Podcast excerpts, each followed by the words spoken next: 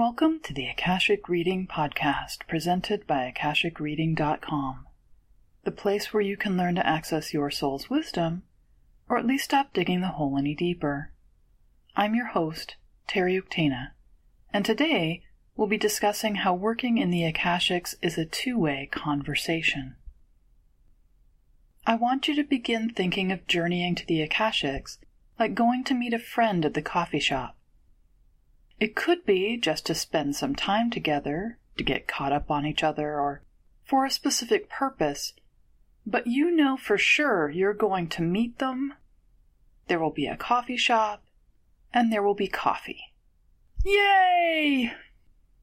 Next, I want you to think of your animal guide as the friend you are intending to meet at the coffee shop. Because they are, and you are. So it makes sense to do that. So there.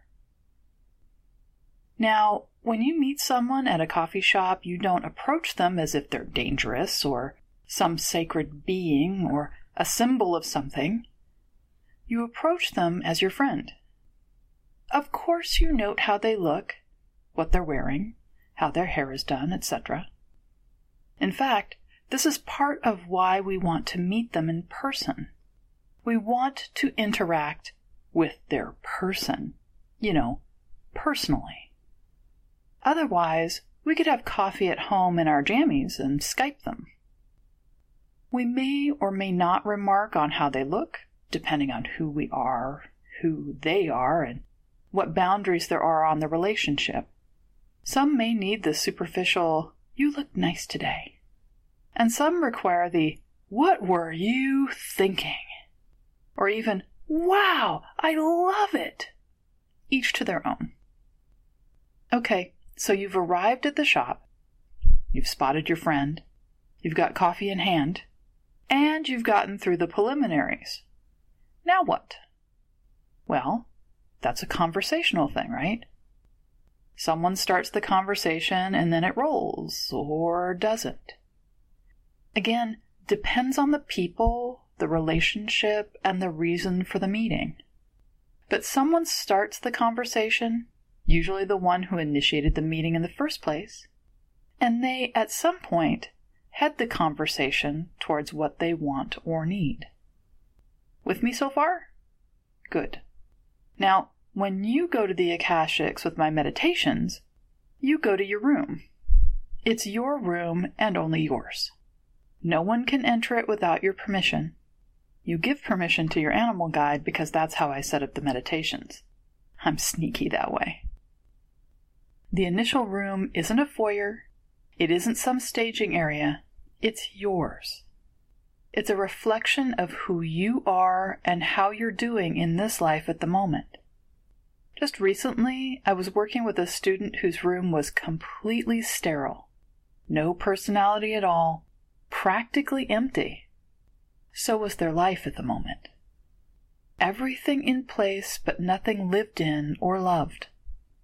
I've worked with other students where the room looked like a group of teenage girls had hurtled through it, throwing all of their things down willy nilly on their way to the beach or the park or some event.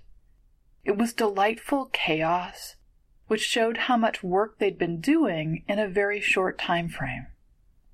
Others have rooms which are extremely luxurious, full of red velvets and silks, incense and oils, soft cushions, and every good thing to eat, while others have what appear to be English cottages from the countryside, and still others have rooms from New England beach houses. None are wrong, and all reflect the person and their life and their choices. Your Akashic room is your coffee shop. This is where you can come to meet up with people, with friends, to discuss everything and anything which is important or frivolous or in between. And the friend you're meeting is your animal guide. An animal guide may be your totem. It may appear as if it's a long since gone favorite pet, or a big cat, or something mythological or altogether new and unknown. This has relevance because you called the meeting, and asked to be met by your animal guide. That's what the meditation is for, in part.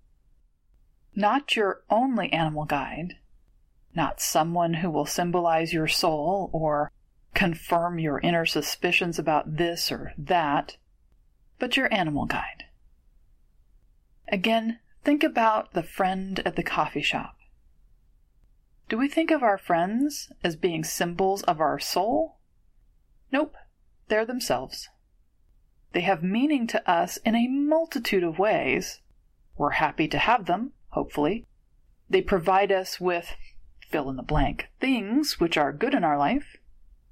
They are there for us, they love us, and they make our lives better because they're part of them.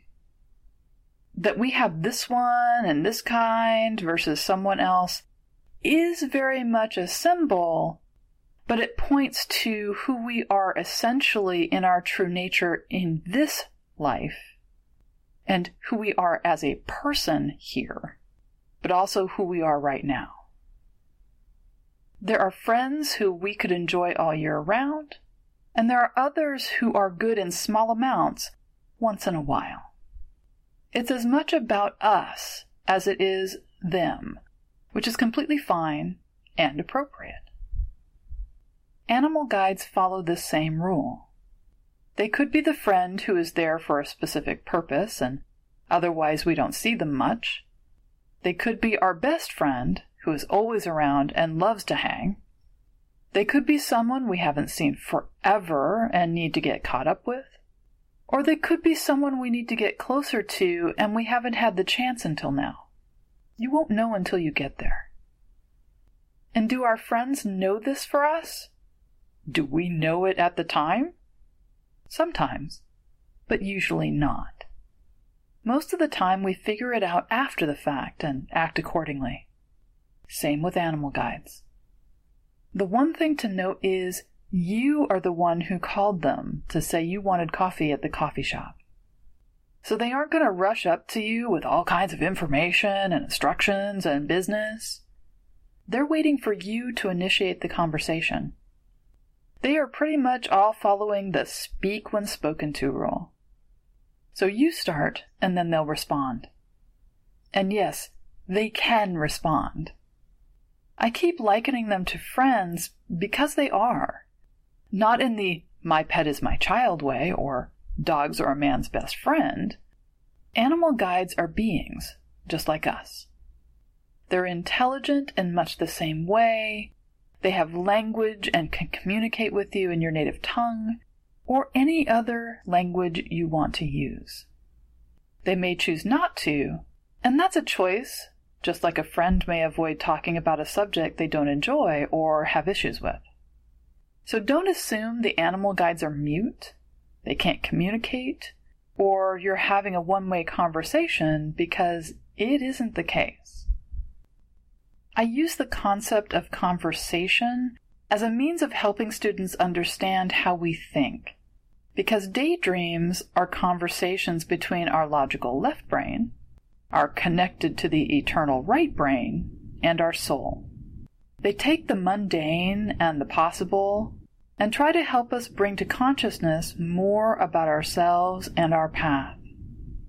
Dreamtime is a place where our right and left brains can sort out the input of the day and put it in perspective, where all the things we have shunted into our emotions and our body can be brought back out and processed where our guides can talk with us, where others who are working in Dreamtime can come visit us, and where we can go to the Akashics to catch up with our teachers and the remainder of ourselves which has stayed behind.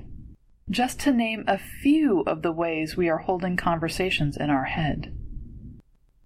In all of these situations, are we making all this up in our heads? Well, yes and no. Like any conversation, we create through vocalizations and symbols, i.e., letters and numbers, meaning or relay meaning we have already devised. But we're only one part of a conversation, even an internal one.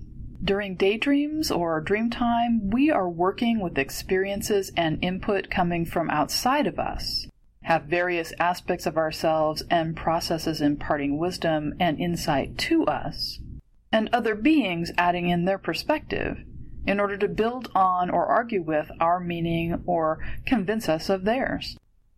And so it is in the Akashics. Guided meditations in the Akashics can feel like a dream or a daydream because they use the skills you already possess. In the Akashics, like dreams, everything is symbolic and can be fluid or not, depending on the situation. Much of it, at least at first, may seem very familiar. Just like any conversation you have with someone you haven't seen for a while or have just met, the conversation begins with things you know and quickly moves towards trying to find common ground or connection. Beings do this in the Akashics by presenting themselves in a visual way you're familiar with, such as appearing as a favorite pet, as someone you have known, or in a visual form which seems familiar even though you can't quite figure out why. As the conversation progresses, the topics, symbols, and means of communication will move into more pertinent forms as you make a shared language and symbol base with each other, just like you do with a coworker or peer in normal life. Over time, you have shared jokes, shared vocabulary, and shared experience you can use to understand each other better and more quickly. One way you can check to see if what you're experiencing in the Akashics is really all you, is to change something. Try to see your animal guide in another form. Try changing a chair in your room into a chimney. Or try changing any object at all.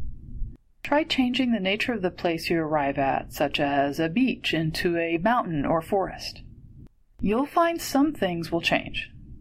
Others will attempt to change, but the change may be partial, temporary, or non existent. This is because you can change your part of the conversation, but you can't change beings, things, and places any more than you can change your siblings or your significant other. And after all this, you can put all of these things together when you're working with your gift object. If you want to really know one way or the other whether this is all in your head, pick up or touch your object and try to make it into something else. You'll find not only does it not change, but it resists and becomes steadfastly more of itself. It will become more present, weightier, brighter, etc. When you've done this, ask your animal guide about it. They know what it is and what it means and why it's appeared in this way. Ask them like you'd ask a friend what this thing is you found.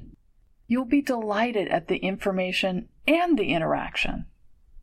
Then ask the item itself. It's not some inanimate object, you know. Nothing in the Akashics is. It can communicate as well, and it has a great deal to say just like your animal guide. It's one more friend to meet and work with. And who doesn't like spending time with friends? And that's all the time we have this week. Next time, we'll be looking into how Akasha actually flows through us and into the embodied world. If you're interested in knowing more, check out my website, akashicreading.com. Thanks. Bye.